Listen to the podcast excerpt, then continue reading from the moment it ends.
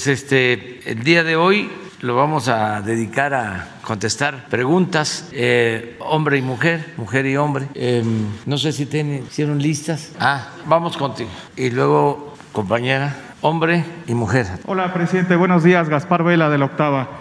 Preguntarle, en primer lugar, presidente, sobre la destitución ayer de José Luis Vargas de la presidencia del Tribunal Electoral del Poder Judicial de la Federación. ¿Cuál es la postura del presidente de la República y si usted ve pues otras intervenciones en esta destitución, presidente? Pues eh, la verdad es que hay una situación de crisis en el Tribunal Electoral, una descomposición. De ahí la necesidad de reformar tanto el INE como el Tribunal Electoral. Me enteré ayer de que se reunieron los magistrados y destituyeron al presidente y resulta que el presidente que eligieron en una ocasión me insultó y lo comento para probar las características de las personas que ocupan estos cargos tan importantes, el nivel moral de los jueces, de magistrados electorales, del organismo que es la última instancia, cuyas resoluciones son definitivas. Es un organismo clave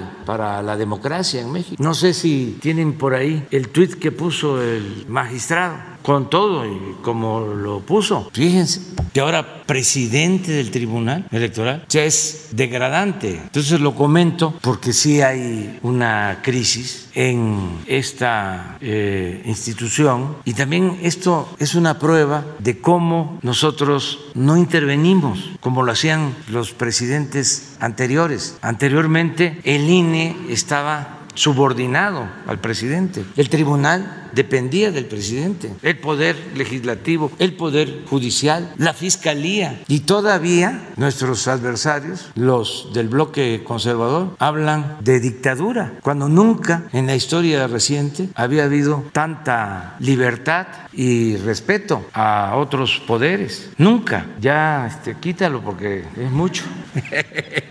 Eso de, de, chocho sí, ¿eh? pero lo otro, quién sabe. ¿Usted ve otros intereses, presidente, en esta destitución? ¿Eh? ¿Ve otros intereses? ¿Ve... No, no, no, no, no, no me meto a eso. O sea, este, porque es politiquería. O sea, yo no estoy para eso. Nada más que esto ayuda a comprender el nivel de descomposición que existe en este organismo, en esta institución, y el porqué de una reforma. Pero esto es eh, un corolario de una serie de decisiones que se han tomado en contra de la democracia. Lo que hicieron de quitarle las candidaturas a el representante de Michoacán, el representante de Guerrero, con contradicciones evidentes en sus resoluciones. Primero dicen el INE exagera y sí debe de sancionarse, pero no quitándoles la candidatura. Eso fue lo primero que resolvió. El INE, que es otro caso, agrava la situación. Creo que le incluyó dolo en vez de sancionar acorde a lo que supuestamente habían hecho los candidatos o a la infracción que habían cometido, la agravó y regresa al tribunal. Y el tribunal que había planteado de que se moderara, el INE resuelve en favor de quitarles la candidatura. ¿Qué pasó? ¿Quién los hizo cambiar de parecer? ¿Por qué esa contradicción? Y así muchas otras. Entonces sí es una situación grave, lo cual este, pues amerita que haya una reforma constitucional para limpiar los dos organismos, el INE y el tribunal. Y luego lo que cuestan, ganan como dos, tres veces más que yo y están colmados de atenciones, de privilegios. O sea, es eh, un eh, pendiente del antiguo régimen autoritario y corrupto. Es lo que este, se heredó, ya es tiempo de este, que las cosas cambien. Ellos mismos deberían de renunciar todos por dignidad, por respeto a los ciudadanos. No pueden este, mantener esa conducta completamente inmoral. Una autoridad electoral así, imagínense. Pero bueno, no es ninguna injerencia de nada, es opinar, porque sí es un asunto lamentable que da vergüenza. Presidente, ayer la Asociación de la Industria del Comercio de Armas de Fuego de Estados Unidos rechazó públicamente esta eh, denuncia que interpuso el secretario de Relaciones Exteriores, Marcelo Ebrard, contra 10 grandes compañías de fabricantes eh, de armas allá en Estados Unidos. ¿Qué le respondería usted a esta asociación de industrias y de qué tamaño es esta denuncia presentada por el este, secretario? Va a darse curso seguramente en Estados Unidos a esta denuncia y que nos apeguemos a la legalidad. No es un hecho injerencista, no es contra el gobierno de Estados Unidos, es un procedimiento civil porque nos afecta el que no haya control sobre la venta de las armas, no es ir en contra de la enmienda que les da el derecho a los estadounidenses de portar arma, sino eh, la forma en que se fabrican y se venden este, estas armas que llegan a nuestro país y causan muertes, porque no hay ninguna limitación, ningún control. Entonces compran hasta por internet, pero estamos hablando de Barrett 50 y de armas de alto poder que se introducen al país. Entonces creo yo que eh, el juzgado de Boston que va a atender este asunto va a resolver. No es algo que eh, se tenga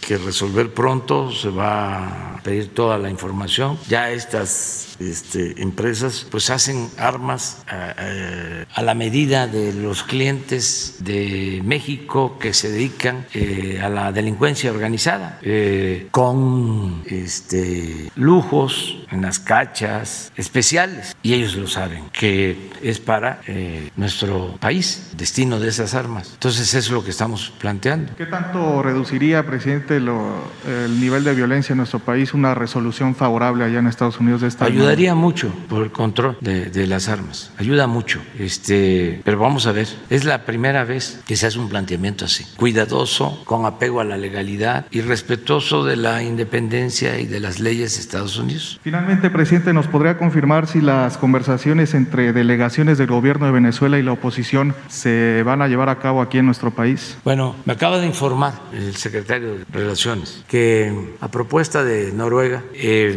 se propone que México sea sede para llevar a cabo estas eh, negociaciones. Y nosotros aceptamos, porque lo que buscamos es que haya diálogo y acuerdos entre las partes. Son pláticas del gobierno de Venezuela y la oposición. Ojalá y se logre un acuerdo. Entonces, este, sí van a llevarse a cabo esas pláticas y nosotros este, pues, eh, ayudamos para que nuestro país sea la sede de estas conversaciones. ¿Ya hay fecha, presidente? No quiero yo meterme más a detalle, incluso eh, ofrezco disculpas a las partes, solo que no podría yo mentir y te, tenía yo que contestar. Gracias, presidente. Quedamos en acá. Buenos días, presidente. Shaila Rosagel, corresponsal del Grupo Gili, El Imparcial de Sonora, La Crónica de Mexicali y Frontera de Tijuana. Presidente, eh, le tengo una pregunta sobre el tema de la consulta de, para la revocación de mandato. Preguntarle qué escenario usted ve eh, para este ejercicio. Hay tres puntos en específico que le quiero preguntar. Uno, el presidente del INE, Lorenzo Córdoba, dijo que no hay condiciones legales ni presupuestales para hacerla y que se venció el plazo para aprobar la ley reglamentaria. Eso por un lado. Eh, pero bueno, el senador Ricardo Monreal dijo que presentará una iniciativa para expedir la ley federal de revocación de mandato. Y pues los analistas, los especialistas dicen que eh, esto no, eh, no podría ser retroactiva la ley porque usted fue electo en 2018. Serían estos tres puntos. ¿Qué opinión tiene de este escenario?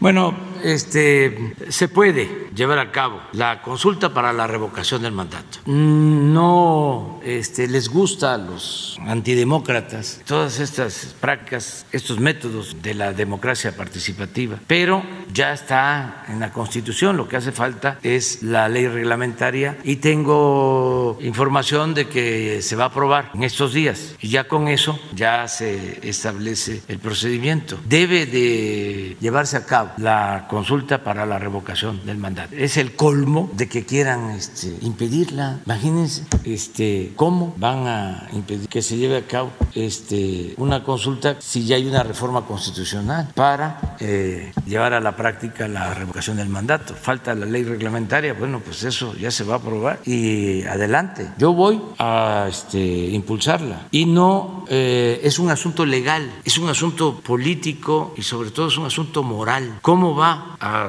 gobernar un presidente, un país, si no tiene respaldo de los ciudadanos? Imagínense cuánto nos hubiésemos evitado, cuánto daño se hubiese este, evitado, impedido, si esta práctica eh, se hubiese aplicado antes. Entonces, vamos a la revocación del mandato. El pueblo pone y el pueblo quita. Que no le tengan miedo al pueblo y que este, promuevan la democracia. Vamos a llevar a cabo la consulta. Yo lo voy a promover para que la gente eh, lo decida. Y no es la primera vez. ¿eh? Yo fui jefe de gobierno en la Ciudad de México y en dos ocasiones llevé a cabo una consulta telefónica para que la gente eh, se expresara si quería que yo siguiera o que me fuera. Dos consultas. No es una cosa nueva. Creo en eso. Lo tengo propuesto desde el 2000, que fui candidato a jefe de gobierno. Lo tengo escrito en el libro en 2005 que se llama Proyecto de Nación, nuevo Proyecto de Nación. O sea, casi 20 años, escrito en un libro. Es una propuesta que hice. El plebiscito, la consulta, el referéndum, la revocación del mandato. Creo en eso. Entonces vamos a, este, a promover. Sobre este punto que dicen que la ley no puede ser retroactiva porque usted es fue que no es un asunto de legal que si es retroactiva no es retroactiva. Si la gente dice que me vaya, sea o no retroactiva la ley, me voy sea, sea de aplicación retroactiva este, o no, me voy. ¿Cómo voy a estar en el gobierno si no tengo el apoyo de la gente? Ayer eh, eh, se nos presentó un problema con lo del gas. Ya lo resolvimos. ¿Pero por qué? Porque tenemos autoridad moral y política. Imagínense este, un presidente sin autoridad. ¿Para qué sirve? Imagínense qué hubiese pasado si no hubiésemos ganado. Si el pueblo, que es sabio, no hubiese decidido en favor del cambio. ¿Cómo estaría el país? ¿Cómo hubiesen enfrentado el problema de la pandemia? ¿Se hubiese vacunado a todos por igual? ¿Se hubiese actuado pronto? ¿Se hubiesen comprado las vacunas? Por poner un ejemplo, ¿iba a seguir la misma corrupción? Estaríamos en una situación de ingobernabilidad terrible, como en otros países. Entonces no es un asunto legal únicamente, es un asunto moral, es un asunto de dignidad, de principios, entonces, si se hace la consulta y este, se decide que yo me quede, pues adelante. Se decide que me vaya, pues me voy. Ni modo que voy a buscar a un abogado, voy a, este, a pedir que me asesore Diego Fernández de Ceballos, ¿no? Este, o los este, constitucionalistas, expertos del periodo neoliberal, el ex ministro de la Corte, ¿cómo se llama? Cosío. No, cuando el desafuero me este, pedían los abogados que yo me amparara, ¿no? ¿Cómo voy a amparar? Pagaron el amparo este, unos legisladores del PAN porque este, querían que yo actuara de esa forma. Yo admiro a, a Martin Luther King y en su lucha por la igualdad de los derechos civiles, muchas veces fue a la cárcel y lo metían a la cárcel porque supuestamente se había pasado un alto y nunca aceptó ampararse. Entonces no todo es jurídico, este, es asunto que tiene que ver con los principios, con la dignidad. Entonces la, la consulta va este, y no es reto ni desafío, es decirle a los conservadores, a los del bloque conservador, que en vez de estar eh, este, insultando y haciendo labor de zapa, que convoquen a la gente para que participen en la consulta y que de manera pacífica, en forma democrática, se este, resuelvan, diriman las diferencias, dándole al pueblo siempre su lugar, escuchando al pueblo, respetando al pueblo, que es el soberano. Es que esto les cuesta muchísimo.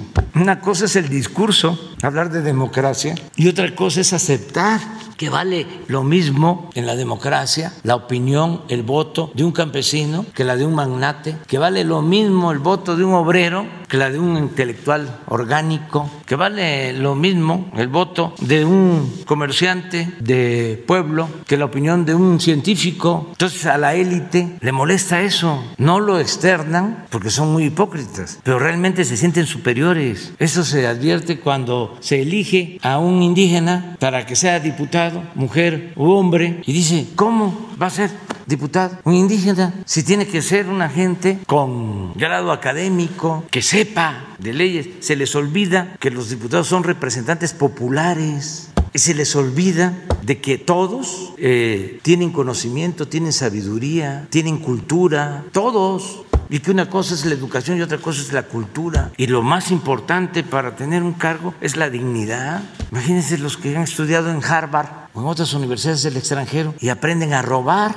¿A eso van? ¿O ayudar a que roben otros y que ellos reciban migajas del botín? ¿Para qué? Entonces, estudiar este, en esas circunstancias. Pero existe esa mentalidad. Entonces, es una mentalidad elitista, clasista, racista. Entonces, que participe toda la gente, todo el pueblo. Somos iguales ante la ley y también este, somos iguales en cuanto al ejercicio de nuestros derechos. Entonces, eso es lo que puedo contestar. Muchas gracias, presidente. Ya en una segunda pregunta sobre el anuncio que, que hizo eh, sobre el programa que va a haber para eh, los baches en el país, solucionar el problema de los baches en el país, preguntarle si e, este programa ya se va a incluir en el presupuesto de 2022, qué monto, si ya tiene más o menos el monto que se va a asignar para el programa y cómo se van a poner eh, de acuerdo, o sea, eh, cómo van a elegir a las ciudades que van a ser eh, candidatas, digamos, a, recibir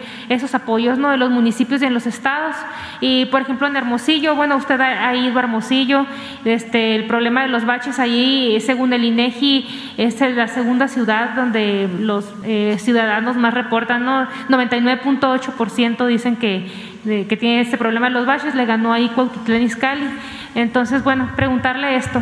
Pues este, estamos ya este, viendo cómo le vamos a hacer. Eh, lo mejor es que sea tripartito, que participen los gobiernos municipales, los gobiernos de los estados y el gobierno federal. Es un programa para ciudades, este, y sí es una necesidad sentida. Un presidente municipal, este, lo cuestionaron mucho, lo cuestionaban por los baches, y hace poco. Y un ciudadano le decía, pues es que paso en la mañana y el bache, y regreso y el bache. Entonces le contesta, pues ya no pases por ahí.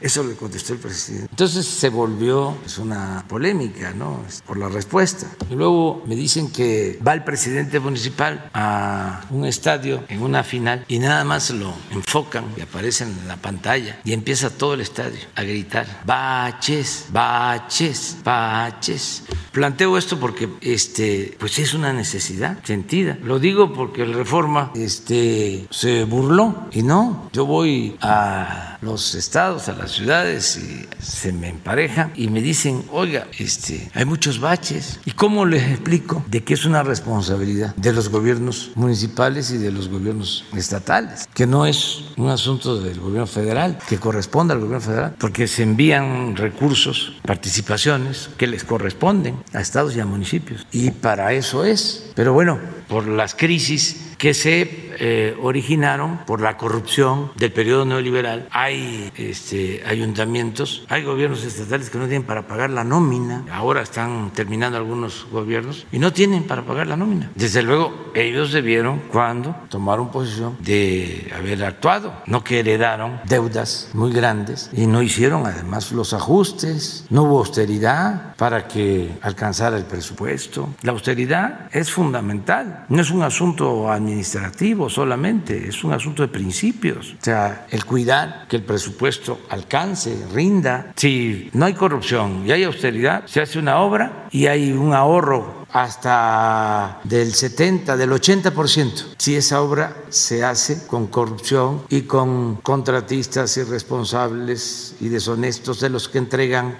sobornos o moches a las autoridades. Entonces, sí se puede hacer una buena administración. Entonces, en este caso, pues tenemos que buscar la forma de atenderlo. Estamos este, analizándolo. Ahora con lo del gas, no descartamos, porque tenemos que andar este, resolviendo problemas que nos heredaron. Tenemos eh, excedentes, pero en grandes cantidades de gas natural que se adquirieron en el gobierno anterior. Tenían dos negocios, realmente uno, y el otro lo inventaron, o sea, porque este, así actuaban. Entonces, inventaron de que se necesitaban 12 plantas termoeléctricas, que no se necesitaban, al menos 12. Era cosa de modificar la ley para que las plantas de la Comisión Federal pudieran generar energía, que les dieran despacho, no el trato que se les dio este, de dejarlas hasta lo último y subir toda la energía de las plantas particulares a la red. La Comisión Federal de Electricidad tiene eh, la mitad de sus plantas paradas, subutilizadas. Tiene capacidad para generar el 75%, 80% de la energía que se requiere en el país, pero solo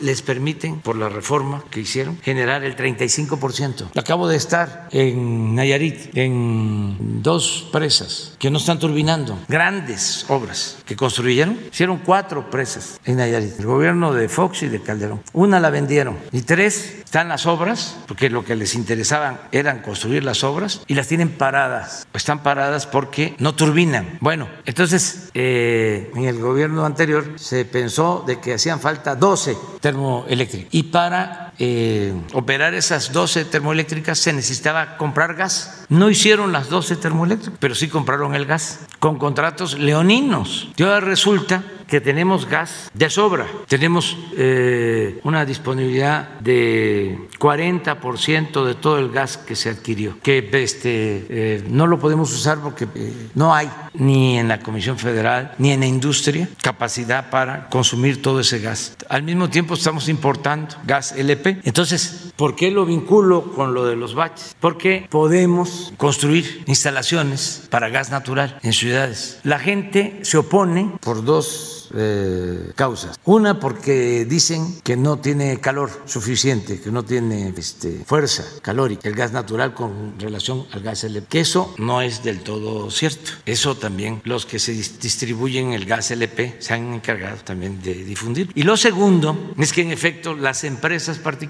abren para meter las instalaciones de gas natural y dejan destruidas las calles porque se los permiten. Entonces, si logramos introducir gas natural, podríamos eh, alcanzar dos cosas. Una que es más barato, sería garantizar precios más bajos para la gente. Y dos, hacer el compromiso de arreglar completamente las calles. Entonces estamos pensando que quien quiera, porque todo esto tiene que ser voluntario, no vamos a iniciar un programa y nos paran los vecinos y entonces este, se pierde dinero del erario. No, tiene que hacer acuerdo entre todos. Esto conviene, esto nos beneficia a todos, explicarlo. Y lo aceptamos y en esta colonia estamos de acuerdo. Y nos llevaría tiempo, desde luego, la instalación, pero vamos avanzando en eso. De todas formas, necesitamos un programa para este, resolver el problema de los baches, que no es estar tapando este, los baches, hacer lo mismo, este, estar este, gastando en mantenimiento, este, poniendo eh, tierra y un poco de emulsión asfáltica y viene de nuevo las lluvias y de ahí está el bache. No, sería un plan para que este, con una buena técnica se vayan haciendo este, hasta calles de concreto, siempre y cuando se tenga drenaje, se tenga agua y si este, lo deciden los vecinos, pues el gas. Esto ayudaría a que ya no se requieran eh, cuatro mil, cinco mil unidades para distribuir cilindros y el precio. Podríamos vender mucho más barato. No lo descartamos eso, o sea, lo estamos analizando. De todas maneras, el gas bienestar se va este, a convertir en realidad. Va a haber el gas bienestar. Yo quiero eh, agradecer a los distribuidores de gas que entendieron ayer mismo de que no es posible llevar a cabo un bloqueo y dejar sin gas a las familias, a los hogares. Y este, les agradezco que hayan actuado de manera responsable. Y lo mismo pido a los comisionistas. Ya nosotros estábamos actuando, estamos actuando, porque es un asunto de seguridad nacional y es un asunto que tiene que ver con la economía del pueblo, con la economía nacional, pero ya se resolvió el problema. Presidente, ya nada más para precisar, eh, para el programa, eh, para solucionar el problema de los baches, ¿entraría en el presupuesto de 2022 ya? Sí. ¿Y tiene más o menos el monto? Que se estaría pensando? No, no, estoy viendo porque también tiene que ser este, pues, con las aportaciones de gobiernos municipales, de gobiernos del Estado. La federación ayuda, va a ayudar, pero este, queremos hablar con gobernadores para ver si ellos están dispuestos a que este, aporten, si van a, hacer tres partes, gobierno municipal, gobierno estatal, gobierno federal, quién va a ejecutar, cómo se va a supervisar. Lo ideal sería que se crearan comités ciudadanos en las ciudades, ciudadanos independientes este, que quieran participar en comités para estar vigilando que los recursos se apliquen, que no se desvíen, que no se roben el dinero, un poco lo que hacemos con, o algo parecido a lo que hacemos con las escuelas, que se les está entregando el dinero a la sociedad de padres de familia. Desde la tesorería les llega el dinero para el mantenimiento de las escuelas y las madres, padres de familia eh, deciden qué arreglos hacer a los planteles educativos. Ya no es eh, el recorrer todas las instancias, todos los trámites burocráticos, porque eh, no llegaba el dinero o no llegaba completo, llegaba con moche, con piquete de ojo y este, no se hacían las obras o se transferían los recursos para otras este, actividades. Entonces, si va a la sociedad de padres, de madres de familia, pues es donde estudian sus hijos, es donde van sus hijos a estudiar. Entonces, eh, ellos cuidan que la escuela esté eh, en buenas condiciones, que tenga agua, que estén bien los techos, eh, les ponen hasta aires acondicionados, si les alcanza, pintan la escuela, arreglan, les rinde mucho el dinero. Ellos también cooperan en muchos pueblos, en comunidades. Este, el dinero lo usan nada más para adquirir material, porque la mano de obra la aportan los padres de familia y así este, arreglan sus escuelas. Bueno, es algo así parecido, eh, el que se tengan estos comités ciudadanos para que estén pendientes, porque mm, si no, se envían los recursos y van a seguir las quejas. Este, no se está haciendo nada, o no se ve que estén trabajando. Entonces lo estamos analizando. ¿Cómo se elegirían las ciudades ya finalmente? Ah, son las principales ciudades, son las ciudades este, que escoge el INEGI este, para hacer sus encuestas. Creo que son 100 ciudades. Empezaríamos con ellas, con, las ciudades este, que son este, seleccionadas por el INEGI. Son grandes ciudades del país todas las capitales, desde luego, más otras. Muy bien. Buenos días, señor presidente. Alberto Marroquín Espinosa, de JF Informa desde Cancún, frecuenciacat.com y desde mi portal informativo esahoraam.com. Presidente, hablando esto de instituciones, de casos de corrupción. Eh, tengo un, caso, y son varios, pero o sea, voy a citar uno que tengo toda la información, de un caso de abuso de autoridad, usurpación de funciones, despido injustificado, y le voy a citar uno, uno en particular. Este, hay un funcionario en, en, en, en la SCT de Coahuila, el director general de la SCT de Coahuila, el ingeniero Juan Pablo Martín del Campo, quien hizo una destitución del subdirector de transportes. Digo, se puede, se puede escuchar como que normal una, una este, una institución, pero la forma como la realizó, obviamente no se apegó en nada en lo que, lo que compete la ley del servicio profesional de carrera, que incluso está muy claro en, el reglamento de la ley eh, las causales, a lo mejor para una suspensión o para, para inhabilitar a un funcionario público, ¿no? y sobre todo cuando es un, es un, funcionario público de carrera. incluso él, eh, dentro de su eh, escrito que le hizo de la notificación, le, le, puso, se le notificó con fecha primero de julio, se da por terminados los efectos de su nombramiento como servidor público. Ese fue toda su causal y cita ahí todas las funciones del, servidor público del subdirector de transportes de Coahuila. Y así lo, el, día que hizo el oficio, ese mismo día lo, destituyó y no se apegó a nada al derecho que tiene, eh, del derecho de audiencia, de, ver lo que marca toda la ley del servicio profesional de carrera. Incluso la ley del servicio profesional de carrera habla en varios artículos desde el 79 hasta el 81 cómo puede ser este tipo de, institución y no le compete a un director general de un centro SCT. En este caso le compete más que todo al oficial mayor del ramo, que en este caso sería el de la SCT. Y pues aquí se, visualiza mucho es, ese amiguismo que hay con el secretario, de este, el ingeniero Arganis, que se han aprovechado a lo mejor de ese abuso de, ese abuso de confianza que les ha dado el ingeniero Arganis a estos nuevos directores que ha estado este, nombrando el, este, el secretario. ¿no? Entonces, tenemos hay toda la información al respecto y pues es un caso así de, de injusticia y todo esto viene porque eh, ya en varias ocasiones le he señalado, presidente, el tema de la ley del servicio profesional de carrera, que no está alineado a lo que es la cuarta transformación. Urge una reforma o alinear esa ley, porque realmente los nuevos funcionarios que van ingresando al servicio, este, a la administración pública, se la están brincando. Están buscando las formas, cómo sacar a la gente. Llega un nuevo director y quiere destituir a todos sus jefes de departamento, sus directores, para meter a su gente, ¿no? Pero se topan obviamente con una ley que les impide hacer ese tipo de, movimientos, ¿no? Entonces, yo creo que por ahí, no sé usted cómo lo, vea, presidente. Este, pues vamos a atender la, 啊。La denuncia, le vamos a pedir a Jorge Arganis y también a Roberto Salcedo de la función pública, que vean el asunto, si te parece. Sí, porque es parte del elefante reumático que usted tanto ha, citado y que y vuelven a caer en este tipo de, vicios de, corrupción, pues, señor presidente. Sí, y que nos sigan ayudando. Y hay que seguir denunciando cualquier acto de corrupción, cualquier abuso de autoridad este, que este, nos llegue. Procuren nada más que eh, sea cierto o que este, no se levanten falsos testimonios. De hecho, yo para poderlo ver, decírselo a usted, señor presidente, yo primero analizo toda la información que me hacen llegar, leo todos los documentos, de verdad, leo toda la ley del servicio profesional de carrera,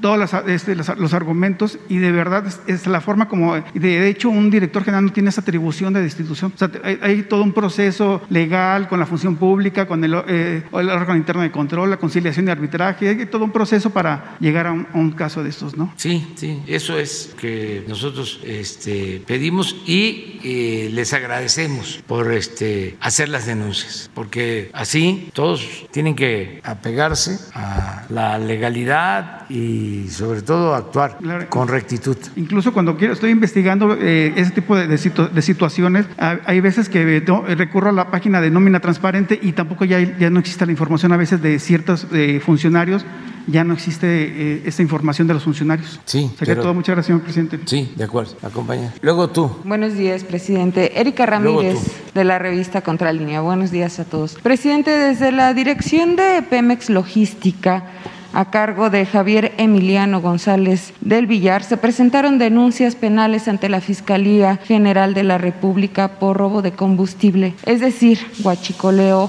en contra de los seis gerentes de las refinerías del país. Sí. Eh, me gustaría saber cuál es el estatus de estas investigaciones. ¿Ya fueron cerradas? ¿Continúan? Abiertas. ¿Qué le han informado a usted? Continúan eh, algunas, otras ya se cerraron porque no se encontró que fuesen culpables, que fuesen responsables. Este, yo creo que la misma dirección jurídica de Pemex podría informarnos sobre la situación de estas denuncias. Les vamos a pedir a ellos. ¿Esto no ha entorpecido el trabajo de la secretaria de Energía, Rocío Nale? No, no. Este, miren, en el gobierno en general hay diferencias entre pues, servidores públicos. Esto no es nuevo. El mejor gabinete que ha habido en la historia de México fue el gabinete del presidente Juárez y constantemente se enfrentaban entre ellos, como Onforio, Campo, Prieto y Lerdo, constantemente. Entre otras virtudes del presidente Juárez, desde que sabía conciliar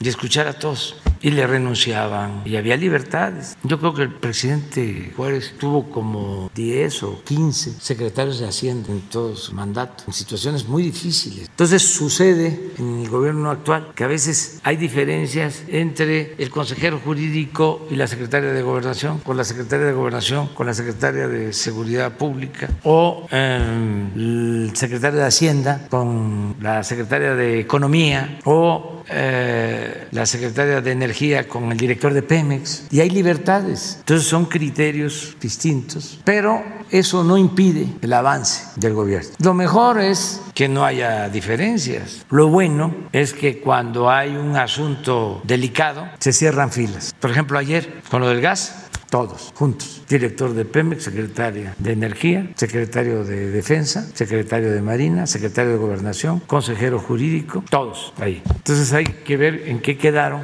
estas denuncias. ¿Cuándo podríamos conocer el informe, presidente? Pues yo creo que mañana este, le voy a pedir a Jesús para que este, se le pida un informe al del jurídico de Pemex, al director de Pemex. Bien, gracias. Eh, presidente, al frente de la Comisión Nacional de Libros de Texto Gratuitos, con Alitec, está Manuel Antonio Antonio Mesa Estrada, un priista que fue secretario del expresidente Ernesto Cedillo eh, y que también ocupó esta este cargo de 1994 a 1999. Este exfuncionario fue acusado por el órgano interno de control por un daño patrimonial por 367 millones de pesos en 23 contratos para la adquisición eh, o maquila de libros de texto en los años de 1999 y 2000. Sin embargo, por la corrupción que había en administraciones anteriores, eh, Mesa Estrada fue exonerado y eh, bueno, ahora lo extraño es que se haya podido incrustar en este nuevo, nuevamente en este cargo y me gustaría saber si usted está enterado de, este pasado del funcionario. No, no, no alcanzo este, pues, a conocer a todos los eh, funcionarios públicos. Me gustaría pues, conocerlos todos, porque la mayoría son muy buenos servidores públicos, no puedo. Entonces tengo que confiar en los secretarios. Ellos este, son los que deciden quiénes van a ocupar cargo. Son muy pocos los casos en los que yo este, intervengo. Por lo general, este, me quedo a nivel de secretario. O sea, nombro a los secretarios, subsecretarios no, este, muy pocos casos, solo en aquellos en donde hay un programa prioritario. Por ejemplo, em, que ni siquiera es nivel de subsecretario. El que lleva em, el programa de jóvenes, Construyendo el Futuro, ese sí fue una recomendación que yo hice. El que lleva el programa de becas, ese sí fue una recomendación que yo hice. La que lleva el programa La Escuela es Nuestra, esa sí fue una recomendación que yo hice. Eh, Cofepris, que era un desastre de corrupción, esa sí fue una recomendación que yo hice. Alejandro Schwartz, un médico joven, honesto, con dimensión social, con sensibilidad social, servidor público excepcional. Y fue un cambio por completo, porque el COFEPRIS lo manejaban las farmacéuticas, lo crearon para eso. Entonces, si alguien quería solicitar un registro y no era este, de la mafia, de las farmacéuticas, no, caminaba la solicitud. Este, y se tardaban todo el tiempo. Ahora hemos podido avanzar con la autorización para el uso de vacunas porque la COFEPRIS está en manos de Alejandro Sbarch. Ahora estamos por dar la autorización a la vacuna moderna y aunque parezca increíble, no se ha otorgado la autorización porque esta farmacéutica famosa no termina de entregar los documentos, pero no es por eh, culpa de la COFEFRIS, sino de la este, farmacéutica. Y nosotros los tenemos que estar diciendo. Entonces, sí, en algunos casos este, yo intervengo. En otros son los secretarios y les tengo confianza, desde luego. Y no dejan de haber este, servidores públicos que vienen de tiempo atrás. No sería conveniente. No todos son malos también, pero sí hay algunos que este, se quedaron con las malas mañas y poco a poco hay que ir exhortando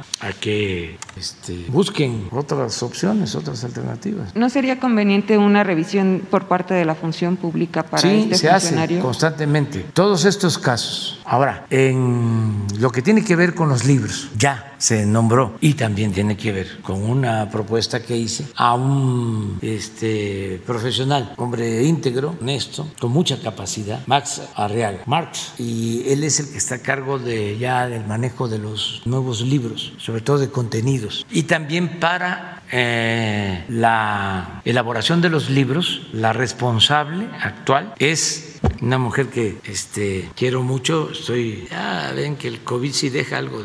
Victoria Guillén, que es de lo mejor. Hasta le ofrezco disculpas no tener su nombre este, tan este, pronto. Victoria Guillén es honesta, trabajadora, con convicciones. Ya tenemos todos los libros para, la, eh, para el próximo ciclo escolar. Ella se ha hecho cargo. Estamos a punto de terminar, ya se están distribuyendo todos los libros. Ya hasta podemos este, informar sobre eso. A ver si eh, la próxima semana ya informamos de cómo se elaboraron los libros. Estoy seguro de que eh, se obtuvieron ahorros considerables. En la reforma administrativa que estamos llevando a la práctica, ya Victoria Guillén va a ser la única responsable del manejo de las imprentas, porque hay como tres o cuatro imprentas en el gobierno. Hay imprenta en Hacienda, hay imprenta en Gobernación, hay imprenta en Educación Pública, porque así era antes, cuando puede eh, haber una sola este, dirección encargada del manejo de las imprentas del gobierno. Cada secretaría tenía su oficina de derechos humanos. Cada secretaría tenía su oficina de comunicación social. Ahora es Jesús, al que quieren mucho los medios convencionales, los dueños de los medios convencionales. Me hablan muy bien de él. que no tiene la culpa él.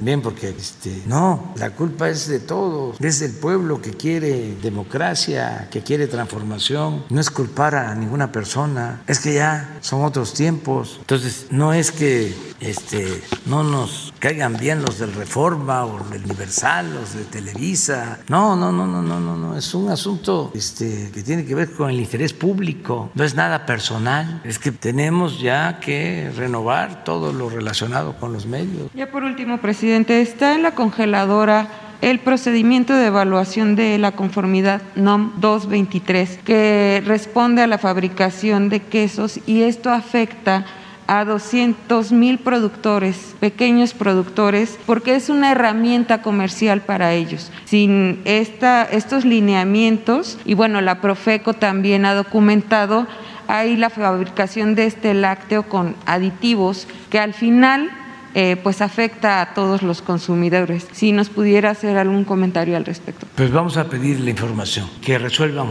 pronto sobre la norma. Esto tiene que ver con economía, básicamente, y vamos a pedir que se actúe. Economía, salud, la Procuraduría del Consumidor. Vamos a pedir que lo más pronto posible este, se resuelva la norma. Gracias, presidente.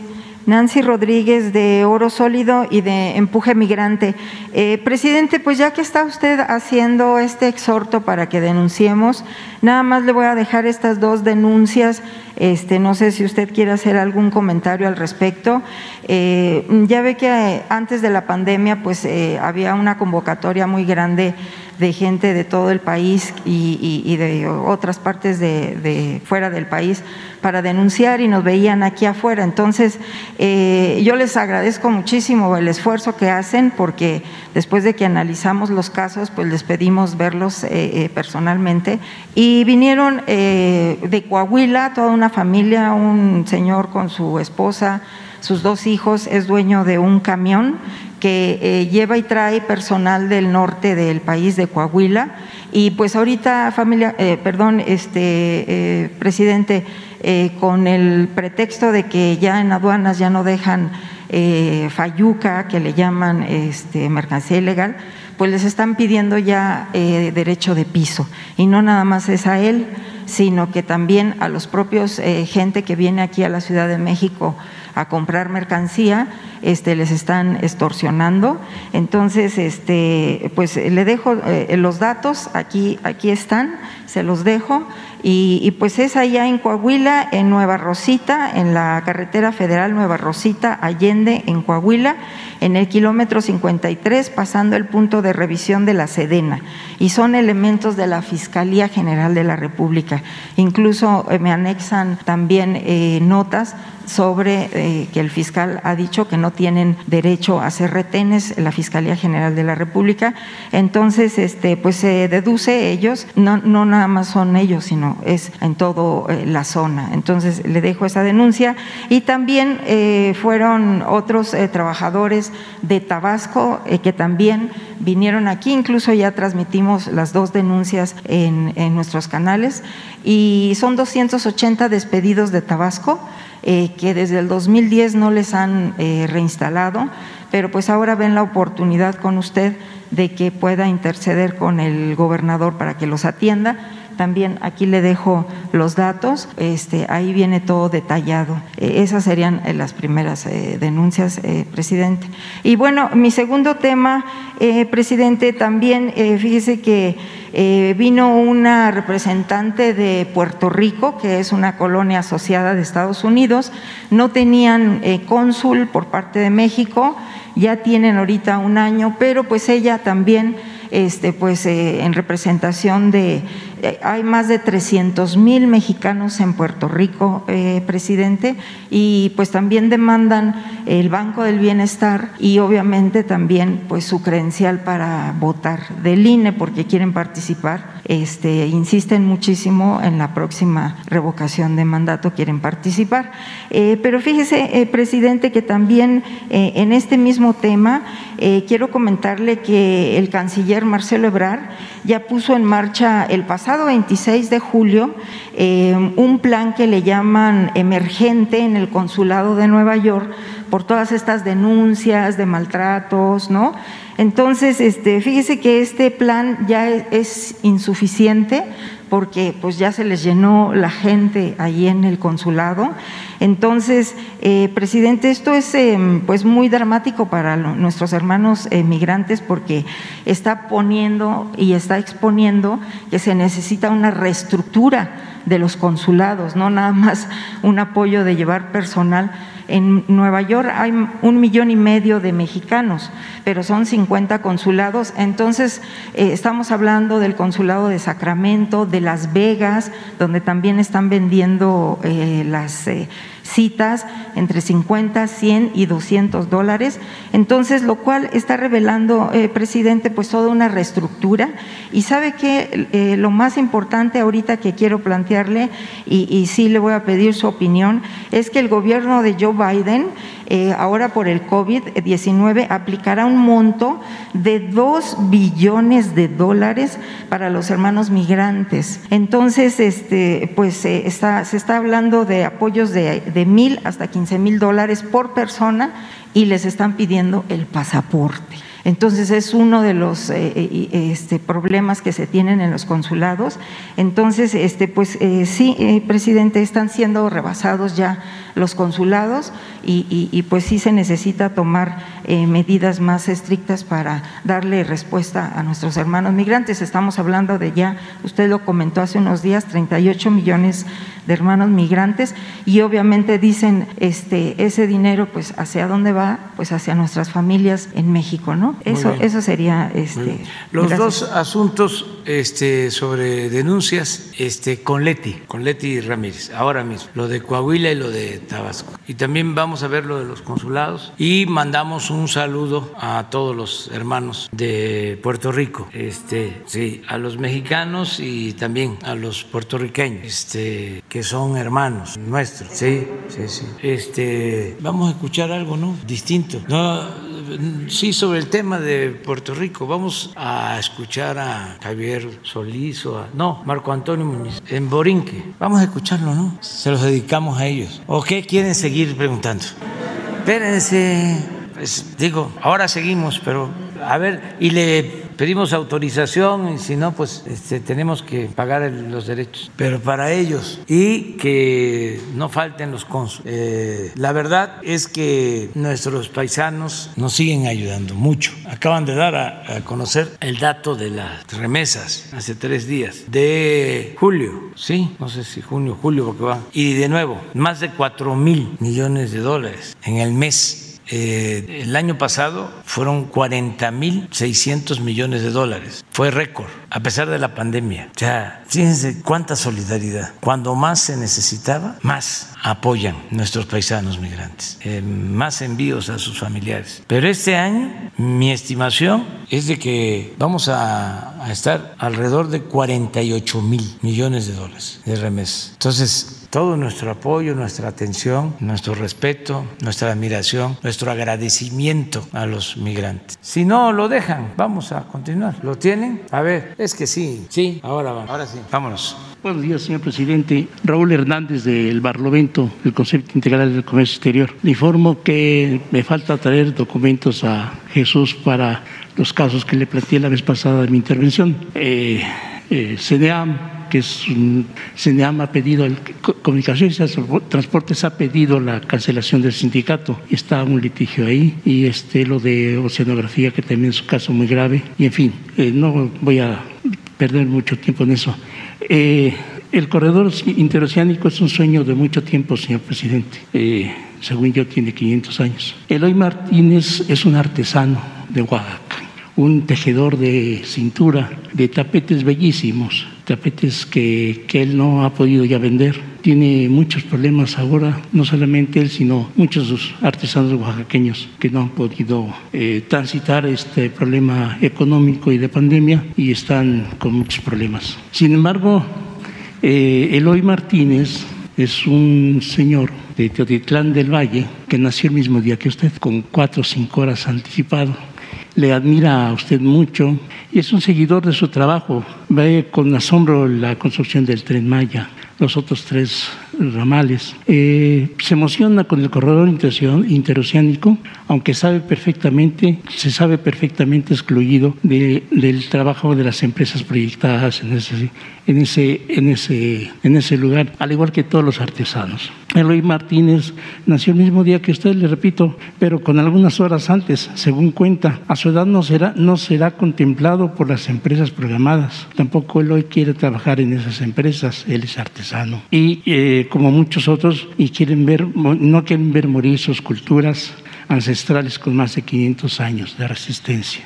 El corredor interoceánico, nuevamente le digo, es un sueño de muchos, de muchos, de muchos personajes, desde Moctezuma. Moctezuma, hay datos de que él buscaba el corredor transísmico. También Hernán Cortés, en la carta, cuarta carta de relación al rey, le pide, le, informa que va a buscar el, el, tránsito de mercancías por el istmo de Tehuantepec. Así nace Coatzacoalcos y el enviado de, de, Hernán Cortés pues este trató de conquistar y de juzgar a los indígenas mexicanos a los perdón, a los a los mijes por ejemplo y correteó a un grupo de indígenas mijes que estaban compuestos por niños mujeres ancianos. Ellos escaparon a la sierra y se quedaron al borde de un precipicio. Cuando los españoles pensaron que ya tenían eh, eh, ganada la batalla, los mijes se tiraron por el abismo. Eso habla de esa resistencia de esa gente, como los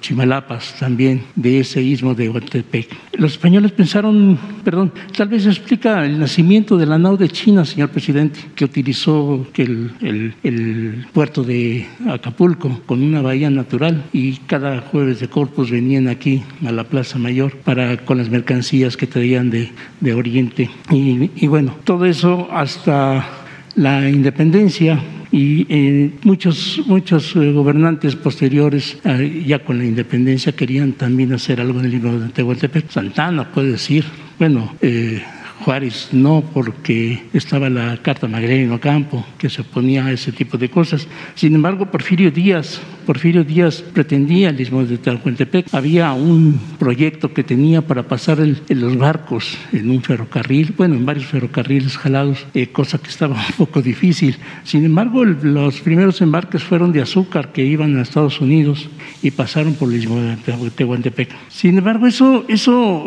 son 50 años prácticamente que los últimos presidentes han querido eh, amalgamar ese, ese sueño que, que, ahora se ve posible con el corredor interoceánico. Sin embargo, es, un, eh, eh, es una cosa que no puede competir con el canal de Panamá. quien piense eso no conoce el asunto. Descargar un barco, pasan 36 barcos por canal de Panamá diarios. El barco más o menos que pasa por ahí es de 6.000 contenedores. Pasar 6.000 contenedores por el istmo de Huantepec requiere este, bastante tiempo y dinero. Estamos hablando de descargar a una velocidad de descarga en el muelle que usted quiera, Coatzacoalcos, Salina Cruz, con unas grúas portacontenedores, más o menos 80 contenedores por hora. Estamos hablando de algo así de, de 70, vamos, de tres días y medio de descarga de 6.000 contenedores. Posteriormente pasar, si está acostado de buque un ferrocarril, bueno, la plataforma para doble estiva, estamos hablando de 75 kilómetros por hora por una, un convoy de 100, de 100 eh,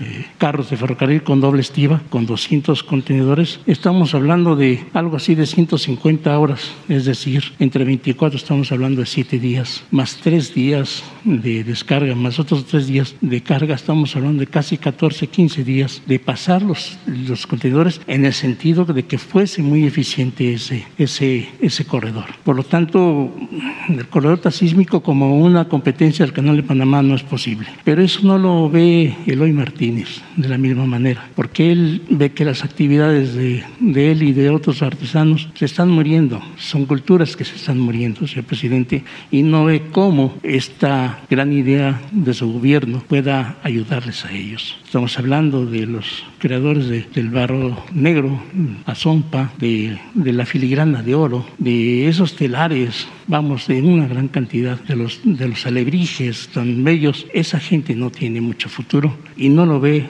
con el corredor interoceánico. Ellos piensan que que bueno, puede haber alguna posibilidad. No se sienten que van a ser contratados porque además la edad ya no da por ellos. Eloy Martínez tiene hijos, pero no se dedican a la misma artesanía porque, porque ya no les dejan ya no les deja y son culturas de resistencia de 500 años. ¿Qué me puede usted decir al respecto? ¿Qué, qué mensaje le podría usted dar a los artesanos del Istmo de Tehuantepec? Bueno, eh, que el proyecto del Istmo es un proyecto integral, como en todo lo que se hace en el país eh, en cada municipio de México se están llevando a cabo varias acciones. Son programas integrales. No hay un municipio de México, y podría decir, no hay un pueblo, una comunidad, en donde no llegue un apoyo del gobierno.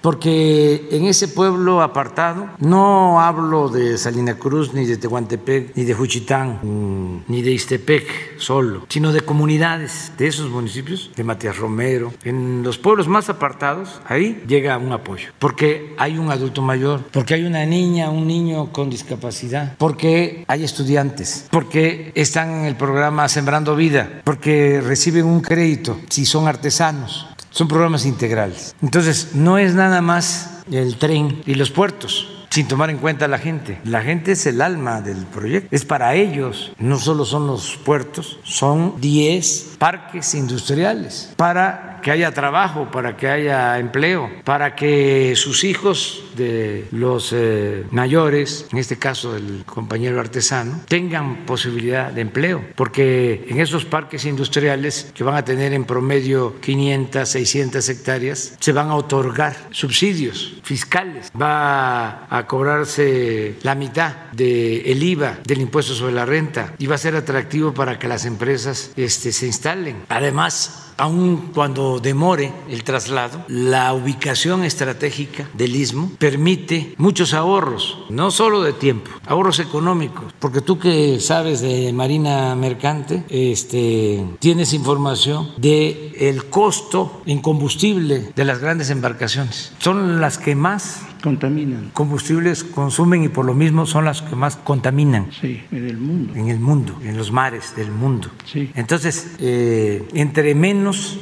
tiempo estén los barcos, menos combustible, menos contaminación y los contenedores que se trasladen de Salina Cruz a Coatzacoalcos en el ferrocarril, este, aún demorando, de todas maneras, en costos para el transportista, el transportista van a significar una opción, una alternativa. Todo respeto, señor, no es así. No, si no fuese así, no se hubiese hecho Manzanillo ni Lázaro Cárdenas. Manzanillo es el puerto del Pacífico de más tráfico, eh, ya tiene eh, más movimiento que Veracruz.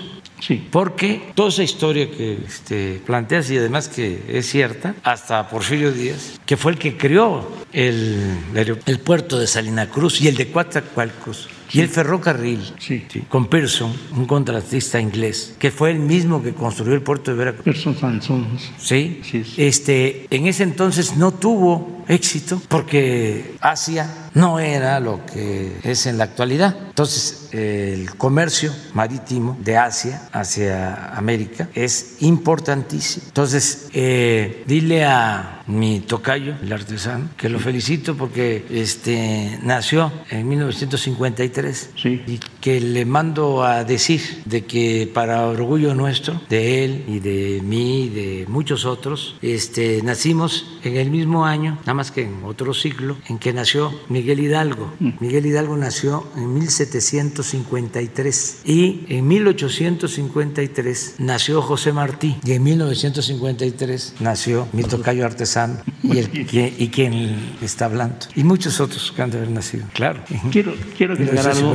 Bien, bien, quiero agregar algo, señor presidente. Eh, eh, México es un gran país con artesanos increíbles. Estamos hablando de, si no, es, si no me equivoco, 66, 67 culturas, etnias y riquísimas culturas que no deben de morir. Hay, hay posibilidades de exportar esos productos a Europa, por ejemplo. Hace algún tiempo yo encontré un, un sistema de tiendas del tercer mundo, se llamaban. Había 35 mil tiendas en Europa con productos artesanales y no había un solo producto mexicano. Quise hacer algo por allá, no logré mucho porque me faltaba, entre otras cosas, habilidad, no sé exportar, pero conozco el asunto y los puertos mexicanos adolecen, creo que están prácticamente cooptados por, por transnacionales. Muy pocos productores mexicanos pasan por puertos y artesanos menos. Eh, le hago un llamado porque sinceramente creo eh, no, no creo que pase más barato los contenedores por el mismo de Oaxaca que por, Panamá, eso sí se lo puedo demostrar. Que sí puede ser una buena idea si es sin bond, o sea, que sean mercancías que pasen, se armen en el, corredor y salgan por otro lado. Eso me parece que sí es bastante eficiente y es una buena, es una buena idea. Y, y creo que ese sería el secreto. Yo agradezco mucho lo que usted sí, ha dicho. Vamos a ayudar a los artesanos siempre, porque son artistas. Son culturas que no ven de morir. Sí, eh, tiene que ver con la grandeza de México, con la grandeza cultural de Así nuestro es. país. Eloy Eh, Martínez quisiera que sus hijos trabajaran, Sí, trabajaran en la artesanía, que no se fueran a una fábrica, que si no trabajaran ahí. Sí, sí, sí, sí. Pero bueno. y, y estamos ayudando y vamos a seguir apoyando. Muchas gracias, señor. Muy bien. Muchas gracias. Me tengo que ir, tengo un desayuno. Este. Voy a desayunar con el eh, ministro presidente de la Suprema Corte de Justicia. Entonces, este, vamos a, este, a conversar, vamos seguramente a platicar sobre varios temas. Este, lo hacemos con alguna frecuencia y ahora corresponde este, platicar. Muy bien, muchas gracias. Ah, miren, mañana no vamos a estar acá, vamos eh, a llevar a cabo la conferencia en eh, Los Cabos, en eh, Baja California Sur, mañana. Eh, y el fin de semana eh, vamos a estar también visitando Colima. O sea, vamos a Baja California Sur, vamos a Colima y vamos a Chihuahua, a Ciudad Juárez. Vamos a estar en tres estados el fin de semana. Eh, todavía no resolvemos, hoy se va a decidir si lunes también la reunión de seguridad se lleva a cabo en Chihuahua y la conferencia en Chihuahua. En ese caso nos veríamos aquí de nuevo el martes. Si no, nos vemos el lunes. Este, hoy, sí, este, al mediodía les informa ya sobre esto. Si nos quedamos en Chihuahua para hacer la reunión de lunes temprano, ¿sí? yo entiendo, Carmen, que este, eh, pues ustedes que nos acompañan, que les agradecemos mucho, pues tienen también que ver lo del pasaje, el boleto, tienen que tener el programa. Pero en este caso eh, estábamos dudosos, eh, pero es muy probable que sí, que el lunes estemos en Ciudad Juárez también, que el, la reunión de seguridad y la conferencia se lleven a cabo desde Juárez, aunque yo voy a estar un día antes porque voy a Villa Ahumada, este, sí, a ver, sí, Villa Ahumada, y voy a estar en Juárez, vamos a inaugurar instalaciones de la Guardia Nacional en la frontera y es probable que estemos también el lunes. Nos vemos entonces. ¿Mande? Ah, pues es probable que platiquemos sobre eso. Este si hace falta que el poder judicial nos ayude. O sea, este sí. Sí. Sí. Sí. Sí. Antes había esa tradición en los pueblos, que el día 15 en la noche, como lo hizo este el cura Hidalgo, se liberaran presos